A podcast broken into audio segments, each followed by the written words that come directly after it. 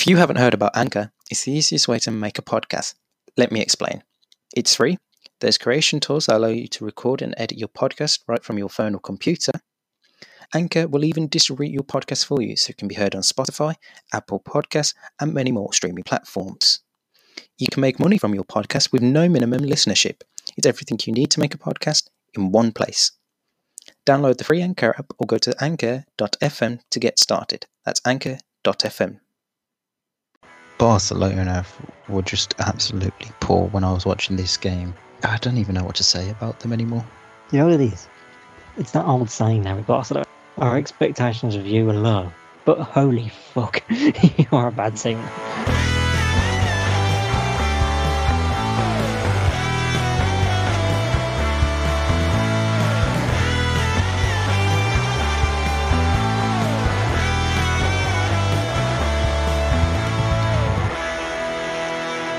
Hello and welcome back to the Off the Crossbar podcast with myself, Regan Walsh, and my co-presenter as always, Bradley Morris. How are you on this Thursday afternoon, Brad? I'm doing pretty well. It feels like the end is nigh with the amount that has happened this week. I know, it's been a crazy few days since we've last spoke. I mean, we've had the return of the greatest club competition in world football this week with the UEFA Champions League returning on Tuesday and Wednesday of this past week. And it certainly didn't disappoint, especially on Tuesday at the Nou Camp between Barcelona and PSG. And it was the Parisian side. Go on. If I could add one point, because these... whatever we're going to lead into now wasn't nearly the most shocking moment of this week so far since the last episode. Oh, true, but I thought it's a big talking point and the biggest game of the week, so. I mean, yeah, well, I'm talking about there. No idea. You don't. Timo Werner actually scored a goal. Well, yeah, there was that, but no one really cares about Timo Werner, though, do they? Oh, they will. So as we were saying, PSG played Barcelona at the Nou Camp, and it was the Parisian side that ran out 4-1 winners thanks to a Kylian Mbappe hat-trick and a Moise Keane header to put them up in after the first leg. I mean, Barcelona were just absolutely poor when I was watching this game. I don't even know what to say about them anymore. You know what it is? It's that old saying now with Barcelona. Our expectations of you are low, but holy fuck, you are a bad team. Yeah, I mean, I think it has got to a point where people are now can say the glory days of Barcelona has well and truly finished. I feel like I need to add a visual representation as well to the audio listener. Why am I saying that? There's a video out there. A visual representation. I'm wearing. It's fake. I can't believe I was. Menorca years ago. It's the 2011 Barcelona show, that prime Barcelona team, and let's just say it's a visual metaphor for how Barcelona is right now, because the stitching is quite literally falling apart just as much as that football club is. I mean, I 100% agree with that analogy there. I mean, one thing I want to say about this game was the substitutions that he made were poor. Ronald Koeman, that is. So he didn't make any until 20 minutes to go when they were already 3-1 down. Is he Dean Smith? First substitute was Oscar Minguez coming on for Sergino Dest, which is okay. He's a right back for a player who can play right back. He then brought on Miralem Pjanic for Sergio Busquets a couple minutes later. So, I mean, I can't really complain too much about that. He then took off Gerard Piquet, who was playing his first game since November, and brought on Ricky Puig, which then made... Yes, that's the pronunciation of it. You mean I've been doing it wrong this whole time? Yes, it's Ricky Puig. Puig sounds like a much cooler player. So that left them with three at the back of Lenglet, Minguez and Jordi Alba.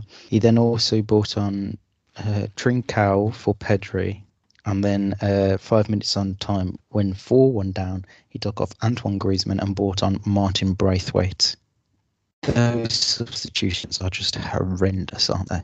He's the best striker they've had since Zlatan, so bit of respect, please. No, I mean, it's just absolutely woeful, and it's safe to say they're not going to come back from this one at all, unless some sort of miracle happens. Right. So PSG just play their under-19s. Yeah. I don't get Champions League and miracles just go together. All or nothing. They do, but this Barcelona team aren't getting anything against PSG, considering they played that whole match without using Angel Di Maria and obviously Neymar, who was injured. Like, the fact you can lose 4-1 to that PSG team is just crazy. And it wouldn't be surprising if, come the end of the season, Koeman would go, or midway through next season at this rate. Yeah. Well, hang on. There's already a call out there to Xavi Hernandez. That call's been going out for the last 12 months, lad. It's nothing new. I mean, slow reception in Saudi Arabia. Yeah. Or wherever it is he's at. Is it Qatar or Saudi Arabia? I don't know.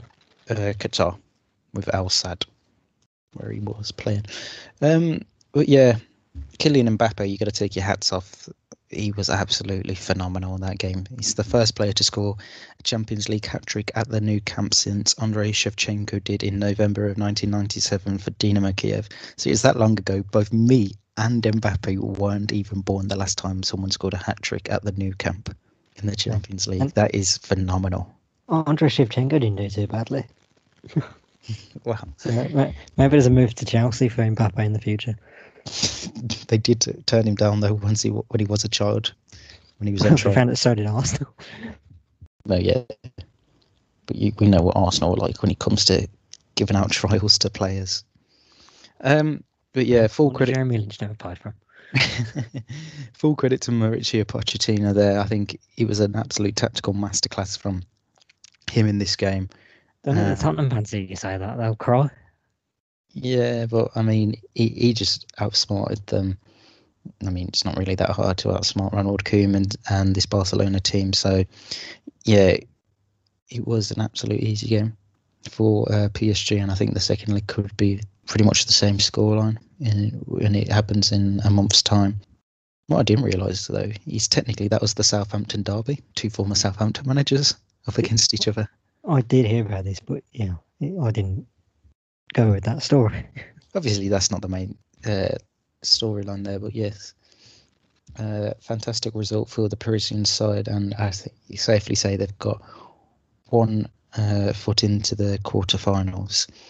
The other game that happened on Tuesday saw Liverpool take on RB Leipzig at the Puskás Arena in Hungary, and it was Jurgen Klopp's side that ran out 2-0 winners thanks to some quick second half action from Mohamed Salah and Sadio Mane to wrap up the points for Klopp's side.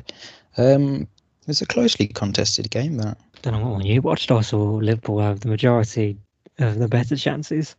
They had the better chances, but as I think Leipzig won't be too disheartened by a 2-0 scoreline. No. I don't even know where the second leg is. Where or when? Yeah, where? Well, just had a quick look on One Football, and they are saying that the second leg will take place at Anfield on the 10th of March. But that obviously could be rescheduled for a different location. I was going to say, you know what we're like with the quarantine laws right now in this country, but no, I mean, we wouldn't roll it out. I'd still think Liverpool have it in them to lose this. Yeah. Given what we've seen in them, but obviously weren't as convincing as you'd think they would have been. They did. They just seemed to be a little something missing, I think, from Leipzig at times during the game. And I think for, was it Mane's goal that Upamecano slipped? I believe it was that one, yeah. Yeah, and I think he didn't... I was the bullet there, did you? Wow. No, I still think he's going to be a very good centre-back, but... Yeah, no, you don't. You know the rule was one mistake and you're the worst centre-back ever. Well, true, fraud. That is the rule. Yeah, the rules.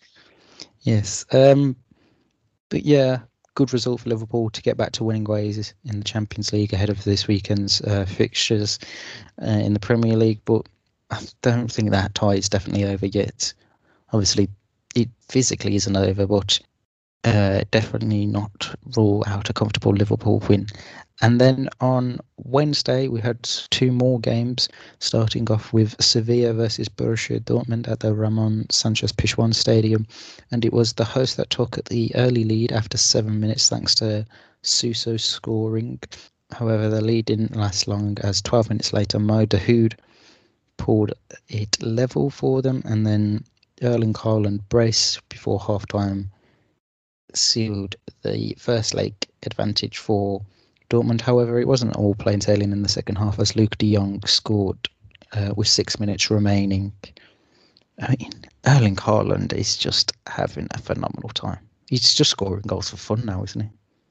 18 goals in 13 Champions League games. He's unreal. Freak. I don't even know what to say.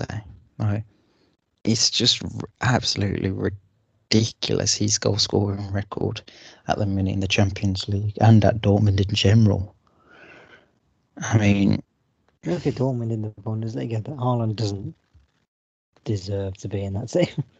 No, it is definitely one when his release clause comes into value next summer. I think he will be on the move soon. Yes, it comes to value, but his value is worth way more. Oh, 100%. Like, Dortmund are getting robbed for it, because is it a 70-odd million it is, his release clause? I thought it was in the 80s, but I never know anymore. But it is absolutely crazy to think that they could just lose him for that little, considering he's probably easily worth 100 to 120 million. Probably more. Oh, yeah. I think he's probably Mbappe in like the near 200s, then he's probably close. Yeah, I'd say him and Mbappe are probably the most valued strikers in world football at the minute. And Ollie Watkins. I'm just looking at Haaland's stats now. He's played 42 games for Dortmund, scored 41 goals and 10 assists.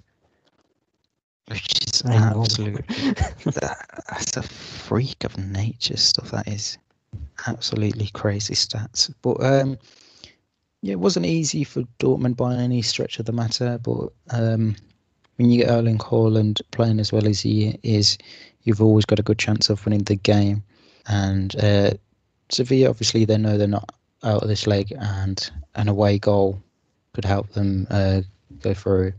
But it's going to be a hard performance to try and do that, which I think the second leg will take place at Signal Iduna Park, as far as I'm aware. So definitely don't write that one out of the question. And then the final game that's happened this week happened in Portugal, as FC Porto took on Juventus, and it was the host that won at 2-1 thanks to Mehdi Taremi goal just after 2 minutes, and Moussa Marega scoring after 46 minutes for Porto, was Federico Chiesa goal 8 minutes from time meant Juve got that crucial away goal. But I mean, poor start to both halves for Juventus last night. They just didn't seem to get going, did they, at all, straight away? Correct me if I'm wrong, I don't think their record with first legs is particularly that great recently. No, it's been really poor. I think they might have lost the last three first legs going into the round of 16 and beyond in the Champions League over the last few seasons. It's strange, to be honest. The poor old lady. Yes. How bad they have done. And the fact that Ronaldo didn't seem to have really the best of games for Juventus. You'd have thought he'd be more up for this one. He's not the biggest Porto fan, is he?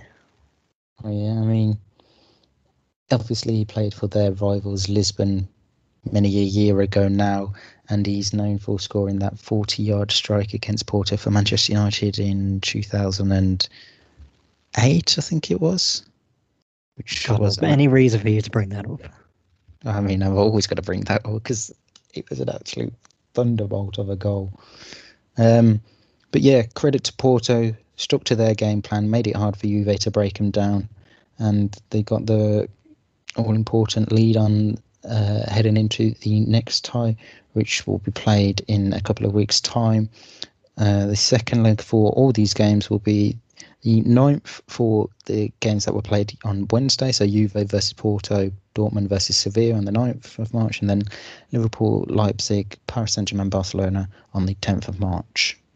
We still have, obviously, the rest of the first leg of the round of 16 to come next week. Yes, I forgot what week we were on. The Tuesday sees Atletico Madrid play Chelsea, whilst Lazio play Bayern Munich, and then Wednesday, Atalanta play Real Madrid and Borussia Mönchengladbach play Manchester City. Now, speaking of Manchester City, they played yesterday in the Premier League in one of their catch-up games against Everton, and they ran out 3-1 winners with Phil Foden, Riyad Mahrez and Bernardo Silva scoring the goals for the Citizens, whilst Richarlison scored the only goal for the Toffees. This City team really is phenomenal at the minute, aren't they? Well, 17 wins in a row is a bit more than phenomenal. Phenomenal is the word you describe the amazing culture duo, Peter Drury and Ali McCoist. I love them. Yes, they are a great commentator duo. And even though it does come across that Andy Gray just adores this Man City side a little bit too much, I would take him over Martin Tyler's tones any day. I'm up in the air. But the goal went in, and all you hear from Andy Gray is, "Oh, they are so unreal." But yeah, it was a great goal from I don't think that was his exact words, but I've forgotten the exact thing he said. It was weirder than that. Nothing surprises me there with Ali McCoist. But yeah, easy win for Pep Guardiola's side. He shouldn't be doing that, Jeff. He shouldn't be doing that. Everton really didn't create, apart from the goal that they scored, they didn't test Man City's back line at all throughout that game, did they? From what I was watching, it didn't seem all that. They were pretty lucky to get the goal. And actually, it was quite even that first half, but City looked like they had it control there. Yeah, they never looked like it was going to be in doubt the result that they would get a win eventually. You know, and they're technically always playing with 10.5 men. Who? Because Pickford is only equivalent to half a person with his small arms. Oh, yeah, I mean, I don't know how he didn't save that third one. It was, actually, that whole third goal was actually weird because Silva just walks past Michael Keane. Like Keane just, I don't know if he got confused by him. Something he just lets him walk past him, and then Pickford just fails to save the shot. Yeah, it was a very strange situation for that goal by, I forgot who I just said scored it. Bernardo Silva, that was it. Yeah, very strange goal for that, but again, like we said, City are comfortable, and you got to say it's going to be hard for them to lose this now. I mean, they've won 10 Premier League games in a row, and they've got a 10-point gap between them and second place Manchester United now. There was another game that was played on... Can I make a hot take? Go on. I think Man City are going to be the champions. Yeah. I'm going to have to improve you there. I can't see them bottling in this now. I think it's just going to be a matter of fact of what is the gap going to be between them and United in the end. If United still do come second, that is. The other game that was played on Wednesday earlier on in the evening saw Burnley play Fulham in a 1-1 draw. A very quiet first half, nothing really to speak about, but some early goals in the second half. Ola Aina scored for Fulham, whilst Ashley Barnes scored for Sean Dyche's side. However, again, it was pretty much everyone cancelled each other out for the rest of the game. And Newcastle fans could breathe a sigh of relief. for a couple of days at least. Well, Fulham were winning, if Fulham had won this, it would have been 4 points. Yeah, which... I think with 6 points isn't that much in the grand scheme of things. No, they're not totally safe. But if this final three ain't locked, you know. Like maybe the bottom two. But Fulham, the Sherry fight. I did say, though, to you a couple of weeks back now, if there was a team to put up a fight out of this bottom three, it would be Fulham. That would be the ones that could potentially escape out of it. I mean, I... Better chance this weekend as well, if you see who they play next. Yes, I have seen who they're playing this weekend. So they definitely do have the chance, whilst Newcastle themselves have the harder of their games this weekend. You've seen Newcastle's run. It's horrifying. Right, we are going to speak about this weekend's fixtures now. And we do have a full-slated card starting on Friday evening at Molineux between Wolverhampton Wanderers and Leeds United, kicking off at 8 o'clock. What does it only feel like it was 2 minutes ago these two were playing? When did these two play?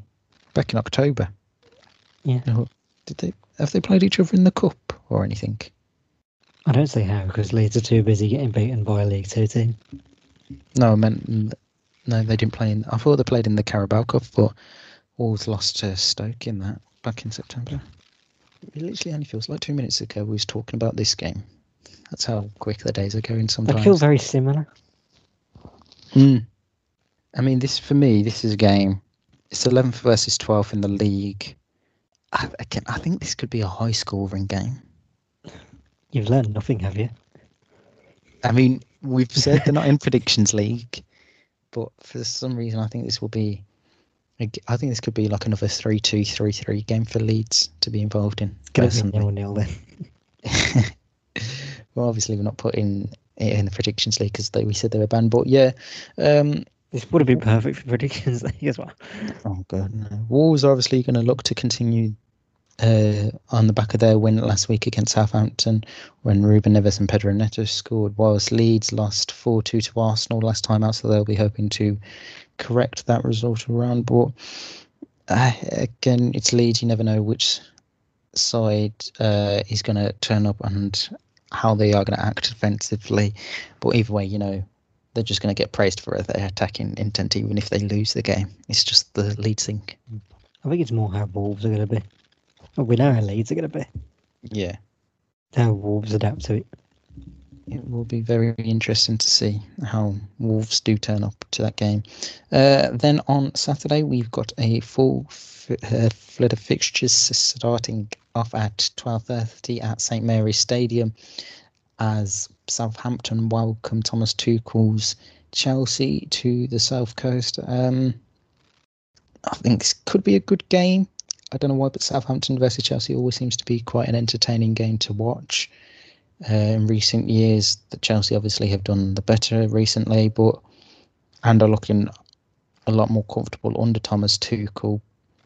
It should be interesting to see if they can continue this incredible run that they are under him, which I think should carry on considering how bad form the Saints are in league terms. I mean, like we said, they haven't won since... that Liverpool game back end of December, was that, or the start of January? Start of January it was. Yeah, it's a weird one, isn't it? Because you look at Chelsea, you think they should win this comfortably given Southampton's form, but the way this season's been, you just feel like weird result can happen out again. Maybe this is the one that Southampton turn up again. Yeah, and you wouldn't be surprised if you see like Southampton win like 2-1 and it's like a late goal in this. Yeah. From the Saints, but yeah, I think definitely Stuart Armstrong and Danny Ings the goal scorer. No, Prowse is scoring a free kick. If they've got Kepa in goals, James Ward-Prowse is scoring a free kick. No, Kepa's good now, you know. Next up is the 3 o'clock game at Turf Moor where Burnley play West Bromwich Albion. I mean, I'm not expecting an entertaining thriller at this game, are you? No, it would. Well, yeah, I mean, the fact it's still going to be on TV. I know they said, the TV companies have said they're going to play every game on TV until fans are allowed back in stadiums, but does anyone really want to watch Burnley versus West Brom? Is it worth it? At what cost? No. Definitely not. 15th place Burnley, whilst West Brom are in the relegation zone. You know, have you noticed that the BBC games have always been... Well, although they turn up in quality, and you look at them on paper, they look shite. Which is not a BBC game. I know, but I've just noticed it's just come to head. Like Palace Fulham on paper, you think boring, yeah, but it was 3-2, I think it was. And then they did Albion Fulham, where we said, "Oh God, it's going to be a boring game," and it was quite entered. Yes. But yeah, I don't see this one being very entertaining at all between these two sides. I think it's definitely a chance West Brom can win it and pick up that bit of momentum under Sam Allardyce. But it's also a game that could have 0-0 written completely all over it. Then at 5:30, we head up to Merseyside in the Merseyside derby as Liverpool take on Everton in a battle for top five, you have to say now, between the two sides. We've gone back 10 years. I know, it definitely feels like we have done in this fixture. Like we said, Liverpool have been in poor league form recently, but they'll be hoping their win last night or Tuesday night, should I say, gives them that bit of confidence heading into this one, whilst Everton obviously lost to Manchester City. Again, it's going to be opened. I don't know what other word I was looking for, but let's hope it is as entertaining as the first match was back on, I think, the third or fourth game of the season, whenever it was. When it was the first one, it was the Van Dijk injury, wasn't it? Yeah, the Van Dijk injury. Pickford should have been sent off, but wasn't. It was a bit later than the fourth game, but was it? Yeah, because it was after the 70, and I don't think that was the fourth game. No, the fifth or sixth. It was the fifth game, and Villa 7-2 was the fourth game of the season. So that long ago this season was. Yeah, I think this definitely has the case for to be a very entertaining game, and obviously Everton win. They won't go above Liverpool, but they will draw level on points with Jurgen Klopp's side, with the game still in hand to play over them, which is against, any idea who it is against that game in hand? Not Everton's final. Yeah. I believe it's us. I thought yours was Man City and Newcastle. No, it's Tottenham and Everton. Is it? Yep. So you've played your one against Newcastle that was called off the other month? Yes. Oh yeah, it's Aston Villa. Aston Villa Everton was meant to be played on the 17th. Yeah, they haven't scheduled the Everton one yet. Although I think they're going to schedule the Tottenham one very soon. Mm. Just purely because there's a coincidental fixture we might be able to play on. Fair enough. But yeah, I think this one has the ability for a lot of carnage, as always with Merseyside derbies. And then the final game on... No, you said carnage. The majority of them ended with one goal. Well, I mean in terms of other stuff happening in the pitch, not... They're always close games. Yes. As of most derbies. The final game on Saturday sees Fulham take on Sheffield United, and as we were saying a few minutes ago, this is definitely one where Fulham could win to pile the pressure on Newcastle. This is a must-win. Yeah. I think if Sheffield United don't win this, I think we can say they're safely down. Oh, yeah. If we're not already saying that. Yeah. I mean, we've been saying this for pretty much since we started doing this podcast that Sheffield United are down.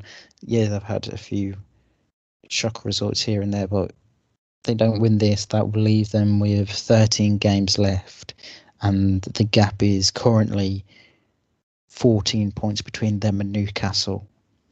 So they would have to earn a minimum a point a game for the rest of the season, which is a hard task.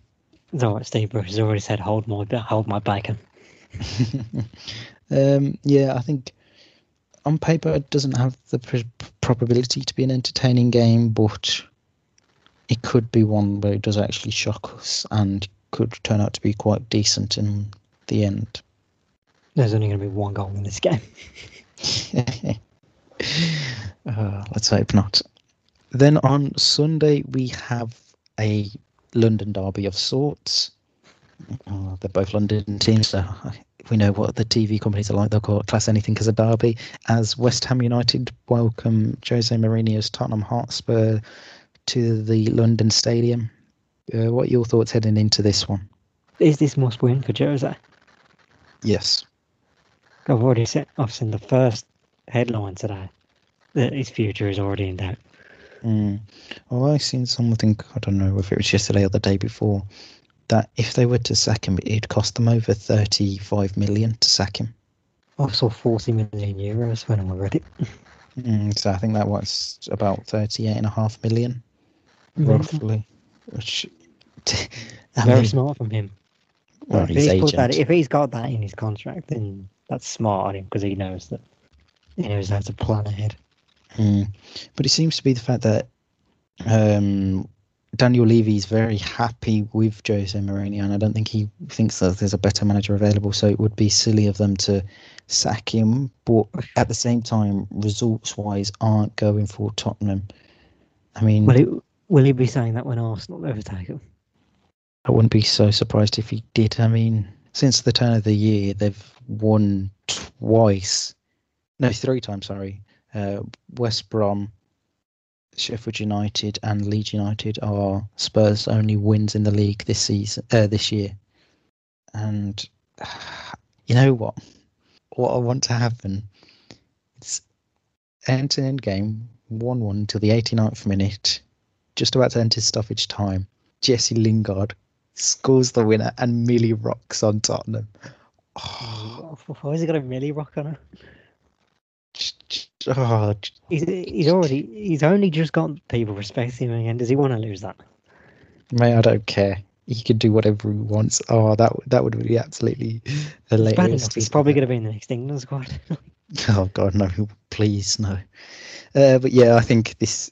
I've just thought about this. Is the last time these two have played. It's the 3-3. Yes, it is. Jesus. I don't forget that. I completely forgot about that game. Seems that long ago because we've had so many games.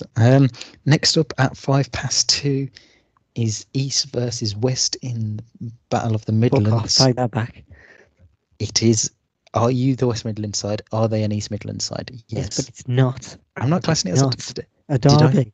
Did I say it was? Classing it as a derby. Did I class it as a derby? No, I said it's East versus West Midlands. And the only time I said it's a derby in the last few minutes is you telling me to stop calling it one when I haven't even called it one. And again, we're probably going to need new rivals because Birmingham City have finished. And so are West Brom at this rate.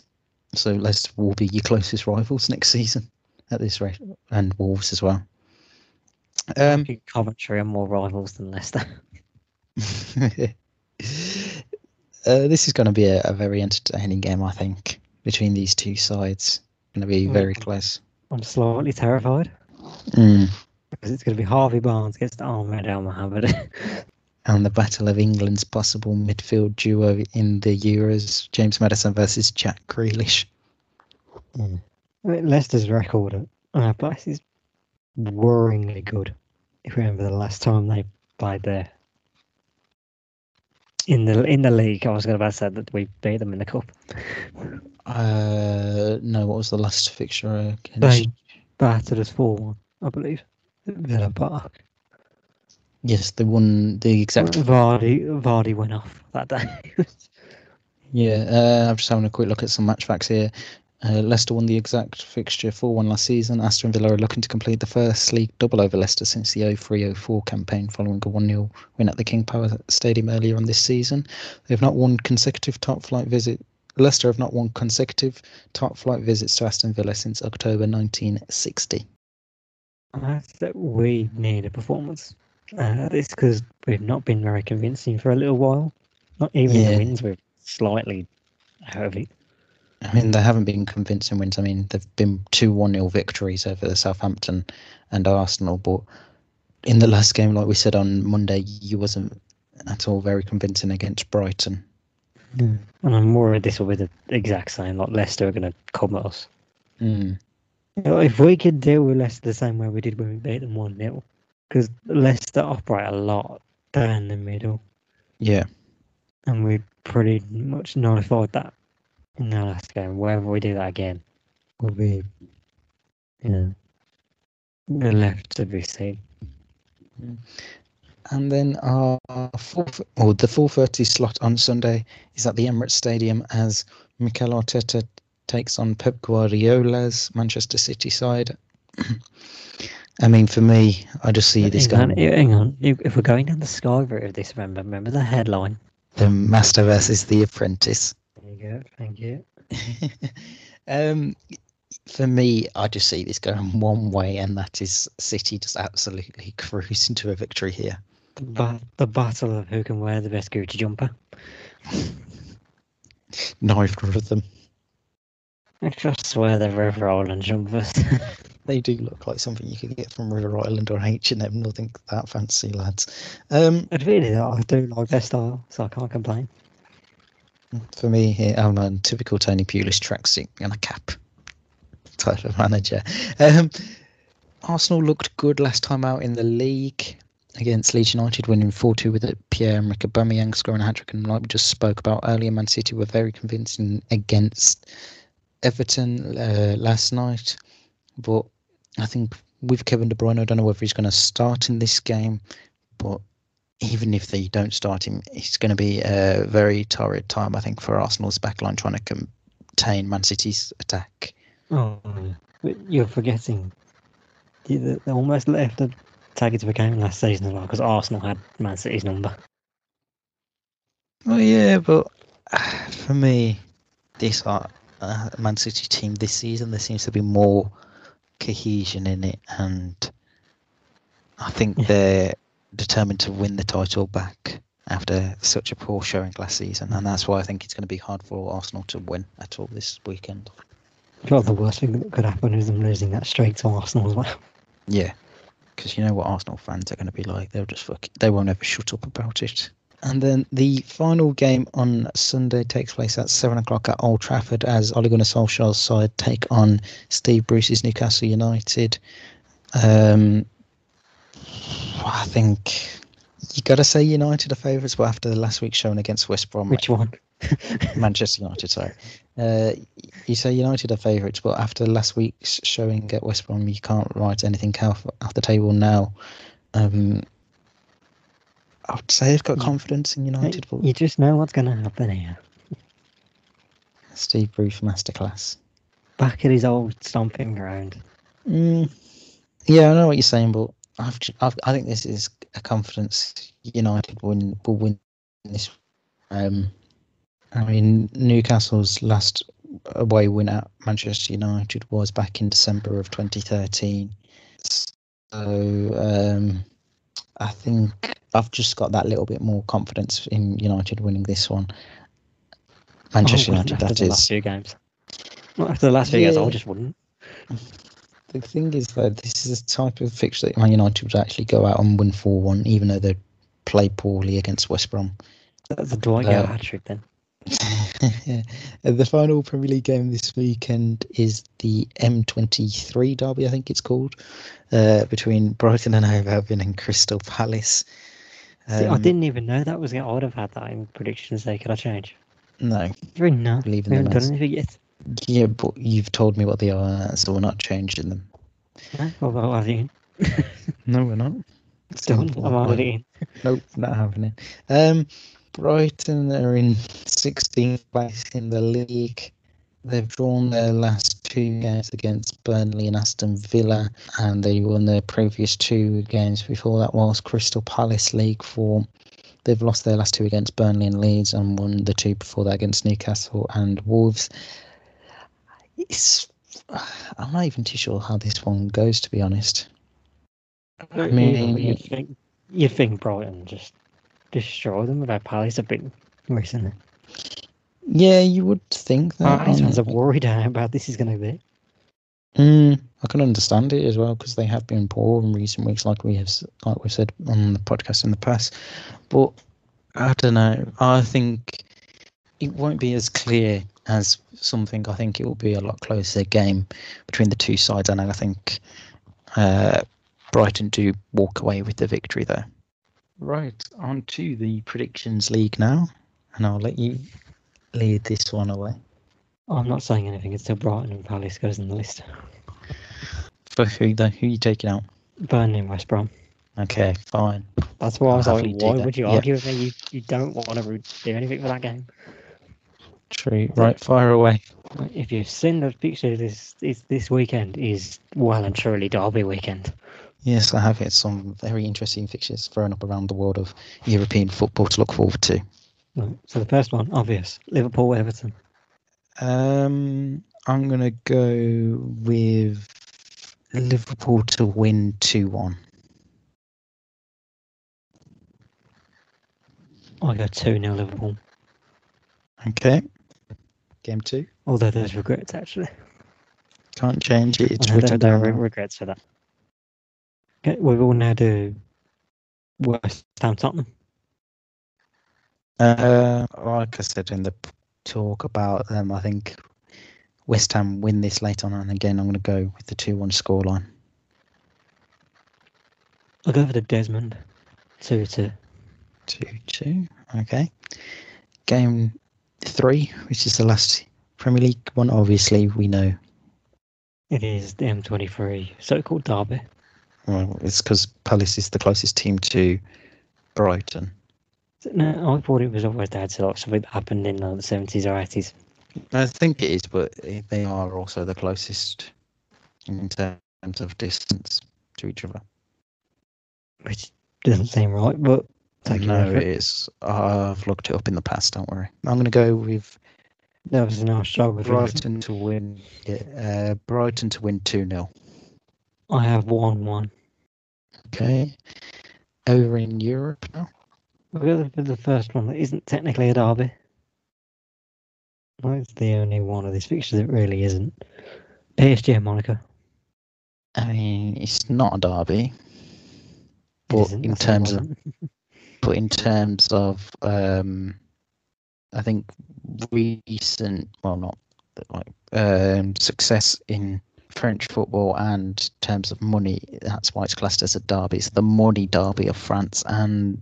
However, I think this PSG, is the Monaco side. They're always bankrupt every 10 years. They still have a lot more money than quite a lot of the other teams, even if they do go bankrupt at times. Yep, from sound players. For me, I'm going to go 3-0 PSG. I'll go 2-1 PSG. Okay, game 4, 5 even. Sorry. Okay, it's game 5. I mean. Correct my pronunciation if I'm wrong, but I'll go with the Rua Derby. Yes, I do really think it is pronounced Rua Derby. I mean, I know Dortmund haven't been on the best of form recently in the league, but Schalke have had a really bad season. They're going up against even worse. Yeah, and for that reason, I'm going 3-1 to BVB. 4-0 Dortmund. Mm-hmm.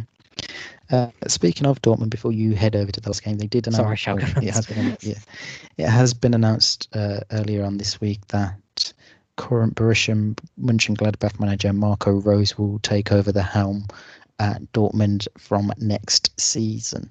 It was the top name, wasn't it? Yeah, I've seen it said in the past, but I always find it strange how teams in Germany seem to do that. They seem to like announce the manager and he can continue his season at the current club. Like it only seems to happen in German football. You wouldn't have that happen over here. I've heard of German clubs between one another, except for Leipzig. As is, they're quite courteous with other teams. Yeah, there just seems to be like an automatic like gentleman agreement in place for this kind of stuff. Yeah, it's like the same with Bayern and Dortmund and like players. Yeah. Okay, and on to the final game for the weekend. Yeah. Probably the biggest derby of them all is the Milan derby. I really don't know. The San Siro war between AC and Inter. It's going to be a feisty one because if you remember I shouldn't have called it a war, should I? No. I mean, if you remember a few weeks ago when they played each other in the Coppa Italia, I think it was. Oh, yeah, just Zlatan versus. Yes. I'm going to go with a Desmond here. 2-2 is my prediction. So nearly the same one, but I'm going to go 3-2. 2. Inter. Okay. Lukaku brace. Very interesting. So a reminder of an extra point if that actually happens. No. Shut up. A current reminder of standings heading into this weekend. You're on 65 points and I'm way out ahead on 92. So I could easily break the 100-point barrier this weekend. Right. On to the other stuff we have, or any other talking points for this weekend. There are no women's footballs in the international stage. Yep. International football in the women's starts tonight. We've got some friendlies and some I think one or two more Euro 2022 qualifiers to happen. I was checking as well the Sheba Leagues Cup's happening. Yes, that starts tonight at midnight. The teams that are in that are Canada, Argentina, Brazil, and the United States. You can understand why it's them four. Well, England were normally meant to be in it, but obviously travelling they didn't go to it. And I believe, if I remember correctly, the US are playing Brazil. No, USA versus Canada. And Brazil versus Argentina. So Brazil-Argentina is the first game, and then that is followed by the USA versus Canada. Timing-wise, Brazil-Argentina, 8 o'clock UK time, whilst it's 11 going on 12 o'clock for USA-Canada. Right, what was the talk? I know you said you had some talking points too. I was going to say, we don't have a Did You Say That this week, but we've found enough talking points to really go in with this show. Speak about that now then. Sorry, what was that? You broke up on me. Oh, we have to speak about that Adem Mohammadi. Why? What did he do? Mohammadi. No, Nader Mohammadi. Who the hell's Nader? That's the name of the guy who does the somersault, bro. Right. Okay. It's just clearly sort of for people. You froze on me about 3 times there, and what I heard was Ahmed Al Mohammadi on the third occasion. Even that was broken up. If he did that, I'd be out of fact if he done that. Yeah, so he's the Iranian fella, is he? Is he Iranian? Yeah. So that was funny as well. I think this is so much funny because when I did a Google search of this, go on.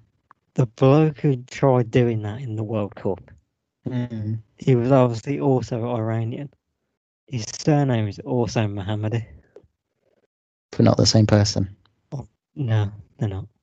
And they're not related. So, literally, at first I was thinking, oh my God, is it the same bloke? But he's actually nailed it this time. That really would be incredible if he did do that after the one in the World Cup. Rory De Lapp on steroids is a bit of an understatement there. I just love that Rory De Lapp reacted to it afterwards. Yes, no need to be a show off, mate. So what are you? How is Rory De Lapp not verified? Because it's Rory De Lapp, that's why. The whole throw-in was like he does a cartwheel and then throws it from the halfway line to the edge of the 6-yard box. I mean, the header afterwards was dreadful from his teammate, though. I know, if you're seeing that header afterwards and you're Nader Mohammadi, you're pissed. Because you've given the greatest assist ever. Yeah, and then he does that as a header, which is awful. But incredible scenes there. What was the second one you had? I wanted to speak on Mr. Darren Drysdale.